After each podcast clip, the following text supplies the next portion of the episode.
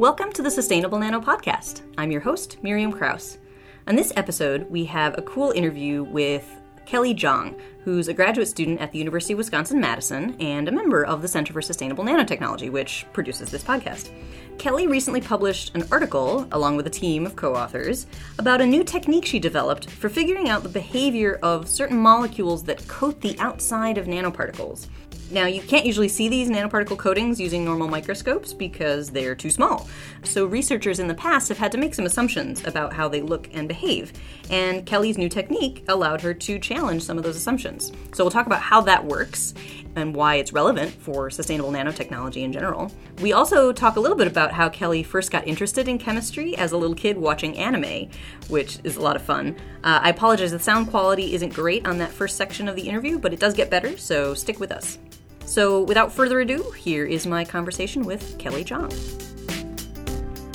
Well, thank you for talking to us for the Sustainable Nano podcast. Before we start talking about the science of your recent article that came out, I was hoping you could just tell us a little bit about yourself and how did you get into chemistry? Oh, okay. So I got into chemistry pretty early on. When I was little, my dad kind of showed me this cartoon. It was a Japanese cartoon talking about I'm trying to make a medicine that makes people living forever. It's like a detective story. It's called, um, the American name is Case Closed. It's like a bunch of small detective story.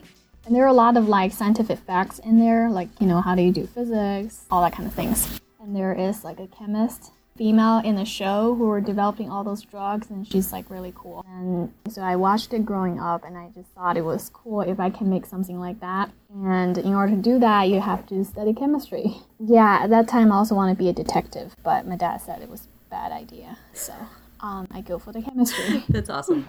So, how, wait, how old were you? Uh, I think I was seven. That's great. So, what you do now, does it, do you, do you feel like it kind of relates to that fictional version of chemistry at all? Uh, not really. So I went to college and I decided, oh, I'm gonna try chemistry. It's like pretty cool, and I really liked it. But then um, I went to college in Ithaca College, and that kind of changed my perspective about like world a little bit. So I actually thought like you know making a drug that makes people living forever is a cool idea, but it's not natural. So I'm not very prone to that idea. So I, I decided to do something else that's different, and I think going to a PhD program here doing sustainable nanotechnology is actually more helping the society, in my opinion. So.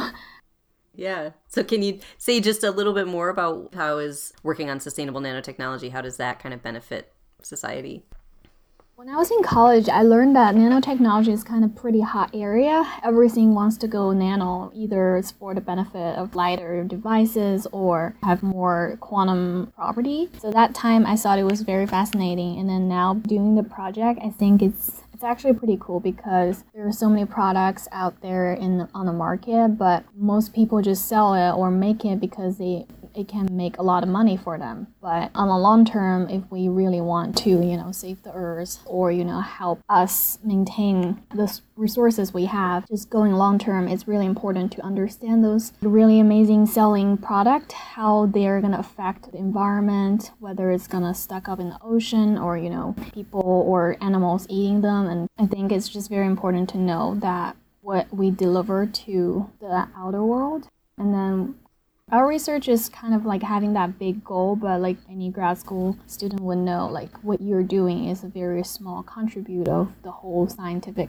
community. So I think I'm okay with that. I think literally everyone, like in the scientific community, is contributing part on a very small scale. But when you all add up, we get a better understanding of how, you know, surface functionalization or core material and you know iron release how those properties affect the material. And then when you add up i think it just help us understand a little bit more what we make and then trying to design it in a more sustainable manner based on what we discover. That's great.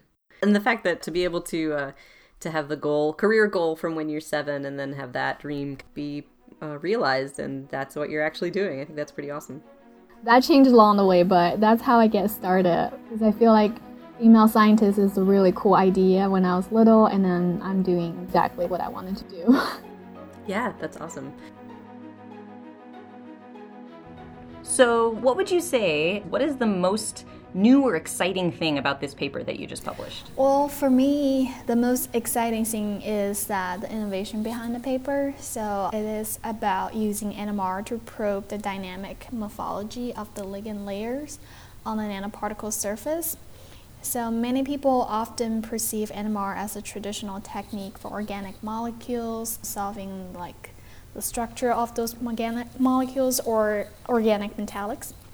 However, here we're using this like known, well-developed technique to explore a new system, which is the ligands, what they're doing, and then what they look like on nanoparticle surface, which hasn't been explored much or is not often studied using NMR.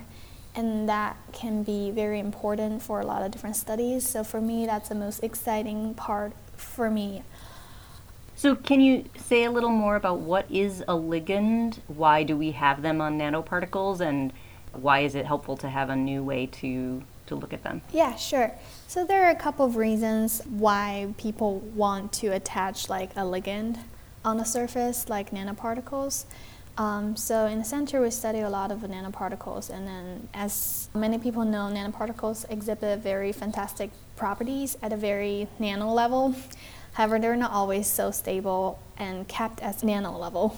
So they're too big sometimes? Yeah, so by attaching things around those great nanoparticles with different molecules will allow us to stabilize those nanoparticles and help them maintain nano in many cases. Oh, I see. So nanoparticles they like to like clump together and so they form bigger pieces that aren't nanoparticles anymore. So the ligands help kind of keep them separated from each other. Is that is that a good way to say it? Okay, so um, another important reason that we want to attach ligands on nanoparticle surface is that in many different cases, nanoparticle can serve as a much higher efficiency transportation platform in different systems. So what that means is we can decorate the surface of the nanoparticle with different ligands and um, in a different functionalization um, group. And then also in all kind of different ways that you can imagine and that will basically open the door for these particles to do all kind of different things that we want them to do. For example for drug delivery system as an example like medicine is a great example for um, those ligands basically really large big molecules for on the nanoparticle surface when you attach those molecules on a nanoparticle surface, that basically provide the nanoparticle kind of become the drug delivery platform, so we can attach drugs on the surface in all kind of different ways. You can put one layer or two layers, and basically those decorated nanoparticles can enter a specific part in the body and target specific receptors. And because if it's a nanoscale platform, provides much higher surface area, meaning much higher efficiency and enhanced specificity. Cool. That totally makes sense. Thank you. Okay, that's great. So then what benefit does NMR, this new technique that you talk about in this paper, why is that uh, improvement over other ways that people have used to look at these nanoparticles with ligands on them? So normally when people use this NMR, it's basically a very traditional analytical chemistry technique for studying like molecular structures, conformations, and dynamics of the compounds. But also, people who uses NMR to do analysis are normally like organic chemists or analytical chemists. If you look into like material chemist, we don't really use NMR to analyze our material because it depends on what materials you're looking at. If you're looking at soft materials, it could be really big, like polymers, and you also often get line broadening. And then uh, when you get line broadening, you can't really like identify exactly like where your peaks is because they're so broad, so you can't really identify their chemical structure. And if you look at inorganic materials, you get the same issue because you have a solid surface and that will broaden your line width. So you can't really identify your chemical structure. And then it's just really hard. So there's like a disconnect between NMR and then material science. So I guess for me in this paper we're using NMR in a different way, not just looking at the chemical structure. We're more studying like the morphology of those ligands by looking at the relaxation of the peaks we got. So line broadening is kind of indicating that how far those ligands are from the surface. So instead of we're not looking specifically at the molecular structure, but more like a morphology. So from those relaxation time we got from each broad peak, you can tell that you know the distance between those ligands and then the surface, and then you can get a big bigger picture of what the surface looks like. So it's a little different from the traditional. So we're kind of like a bridge, which is not very often seen in literature. Yeah, so can you tell us in the most simple way what is NMR? What is it like what does it do? What do you see when you're using it as a scientist? Yeah, sure. So NMR is called nuclear magnetic resonance. It's an analytical chemistry technique for studying molecular structure, conformation, and dynamics of the compounds. So many people are more familiar to the other name of this technique, which is MRI, because you've seen it in the hospital. So MRI stands for magnetic resonance imaging.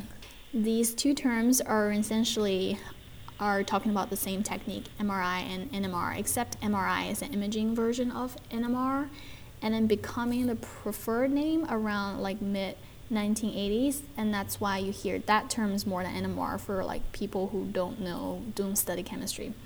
So when you say MRI is for imaging, so that means you basically, when you do an MRI, you get a picture and NMR, you don't get a picture, you get like a graph, right? Yeah, so NMR is a spectroscopy version of MRI.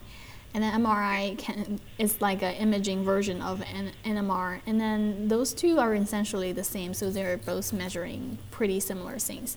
But I thought it was fun because the word nuclear is being dropped when it's referring to imaging for humans or animals because there's so many concerns over the danger of nuclear energy. Right. So even though there's no there's no radiation involved in MRI or NMR, but the word nuclear kind of makes it sound more dangerous than it is. Yeah. That's really interesting. Yeah. Yeah, because yeah. it's radio frequency range. So. Right. So there's no more no more danger than it would be when you listen to your radio. Yeah. yeah. That's cool. Great. Okay, so so that makes sense. That's how you use NMR. Most people use it for analytical, meaning they're looking at the structure of different molecules, but you figured out a way to use it to look at these ligands on the surface of nanoparticles. Is that a fair summary? Mm-hmm. Yes. Cool. Okay. Great. So then another question would be Was there anything kind of surprising that you learned from doing this project? Or when you set out to do it, did it, did it go kind of as you predicted? Yeah, so there are two fold to that question. For personally, mm-hmm. when we talk about science wise, there are actually a lot of nanoparticle related literature and then there are a lot of figures in those like papers showing that the functionalized nanoparticle surface normally the figure is like most of them showing the ligands are sitting very nicely around nanoparticle surface or tightly wrapped around nanoparticle surface if you're using a larger molecule or polymers like what we want them to do uh, which I found can be very misleading because if you've seen those enough, you kind of start to think that, oh, that's what they're doing. So when I first started the project, the goal actually just to confirm the attachment of those ligands, but along the way, I realized there's something not there's a piece of puzzle missing which is like you know i got those data and then it doesn't explain it. And i realized those ligands are actually not sitting on a nanoparticle surface as nice as we want it. So interesting. Yeah so started to investigate more on those and then realized that wow those pictures can be very misleading and the, the ligands are kind of just doing random things on the surface. They're not perfectly sitting on the surface like what the literature pictures normally pick you know so it's kind of like messier than people usually talk about it. yeah. Like. so, and there's another thing that's surprising to me when I'm doing the project. I think for me, start off is just like a science project, which is like, you know, you have a goal and then you want to confirm those and then you're done, right? But my goal in the beginning is very different than my goal in the end. And then the reason why that is, is as the project went on, there are actually a lot of, I have to get NMR training, so I had a lot of discussions with people that I worked with. And then during those discussions and exchanging ideas, so as the project went on, I realized, you know, when you work with people and then you exchange ideas, the direction can change, and it's kind of amazing for me. Because for me, like you know, when you have a goal, you just like go for it. But when you work with people, you have new ideas coming, and then you discuss and then just like more and more ideas coming and then your project become kind of like broaden and then it's just I wouldn't exactly achieve like my goal I don't know how to describe it, but it's very magical when you like work with people and then you know people talk and then it could take you to a new direction where you never thought of before and that's like not what I expected when I start a project. And that's how I get to this paper, so it's very surprising to me. Yeah. That's really cool. And it says something nice I think about the collaborative nature of science. Yeah. It's not just one scientist alone in their lab doing everything by themselves. It's it's a group effort. Yeah. That actually leads to my next question, which is there are a lot of authors on this paper, and obviously that happens a lot in science manuscripts. But how did you kind of work together as a team? You've just talked a little bit about you know getting new ideas from other people involved in the project, and for people who don't know who've never written a scientific paper, how does it work when you have so many authors on one paper? So it's kind of interesting. I think really like when you work with people, it depends on what your perspective is and that kind of determine where your collaboration is going because everyone you work with is not going to be the same person as you are. So everyone has their own ideas own directions and own personality. Because those are all very interesting like i think in general it's easier if you have an open mind and, and be willing to take your criticism from other people because you know most of the people working with are gonna judge you in a certain way like maybe your ideas have some flaws or you know based on their experience might not be what they're expected. So it's really important to like take your criticism and then not take it personally because sometimes it's really hard to take criticism. I found it's very fascinating when you work with people. Everyone has their own ideas and you kind of like see every person has their own characters and they communicate in a specific way and you, when you work together and if you set your mind it's like okay i'm gonna work with them and then accepting all of those things. I mean they're good and bad for sure. But when you're willing to accept other people's criticism and ideas it's kind of amazing because um, the biggest benefit for me working as a team when you're stuck you're not just stuck because you know everyone will have their own direction. You will always find a way out. So so all the data that in the paper is from me, but I think for a lot of the authors on my paper, they provide ideas.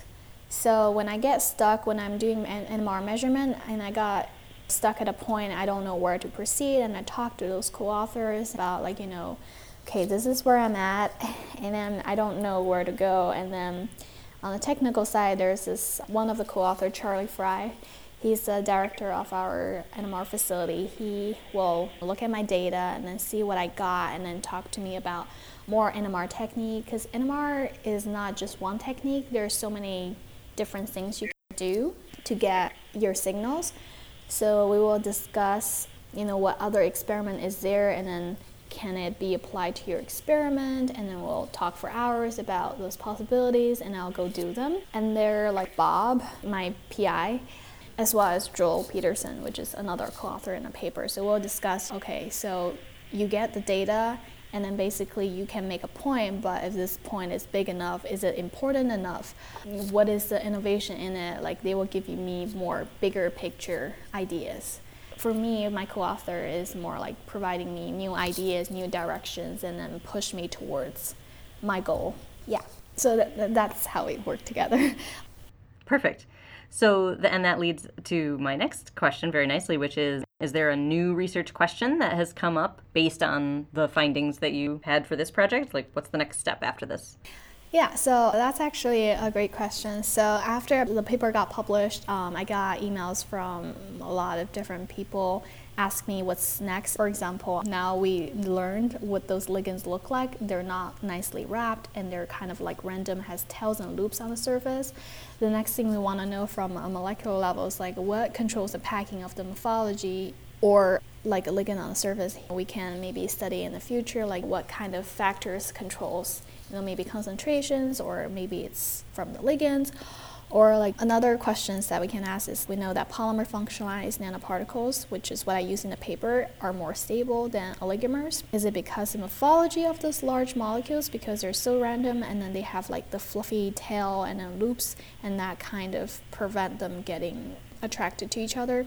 Or maybe that's the reason why and there's all kind of experiments we can do to confirm that. And then from a more broad view because um, in the center we do a lot of like mechanistic studies of why nanoparticle cause the biological effect they cause. And then two factors that people mostly concerned about is charge type whether it's positive or negative or ligand type like the functional group that the ligand carries. But from this paper basically it shows that there's more factors we need to take in consideration. For example, the morphology, because it can certainly affect their interaction within those complex systems.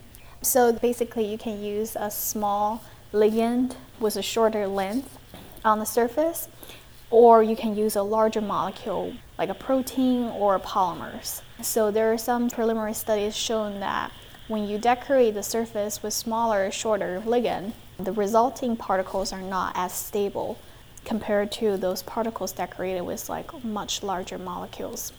Got it. Cool. So we're I know we're running out of time a little bit, but do you have any comments in general? Our center is called Center for Sustainable Nanotechnology. So what are your thoughts about how this project contributes to that science of not only nanotechnology but sustainable nanotechnology? I think from this paper that we just published, we can definitely say like we can use NMR as a the more powerful probe to understand what those organic layer are doing on a solid interface. And by knowing that, we can go back and then redesign new particles that's more like easily controlled because when we talk about sustainability, I think one big important factor is you be able to control the properties, which meaning you can control the outcome, right? So basically, if we can control what's on the surface, what the morphology look like, and then we're using NMR to see what those particles are doing in like more complicated system, we can make this particle and we predict their behavior and then go back and redesign. Yeah, that's great. Wonderful. So, anything else or anything I forgot to ask about that you think we should cover? I think that's pretty much it. Great. Thank you so much for doing this. I really appreciate you taking the time. It was fun talk- talking with you. Thanks, Miriam. And that's it for this episode of the Sustainable Nano Podcast. Thank you for listening. Thanks so much to Kelly Zhang for doing the interview with me. Thanks, as always, to the National Science Foundation, which provides funding for the Center for Sustainable Nanotechnology, the producer of this podcast. As always, we have to give our disclaimer that the opinions expressed on this podcast are not necessarily those of the National Science Foundation. You want more Sustainable Nano, we'd love to have you visit our blog at sustainable-nano.com. We've got hundreds of posts written mostly by graduate students in the center. You can find all the rest of our podcast episodes at podcast.sustainable-nano.com. You can find us on Twitter and Facebook at Sustainable Nano, all one word. We would love to hear from you. What do you think of this episode? What do you want to hear in the future? Get in touch. So thanks again for listening, and we'll have our next episode in another couple of weeks.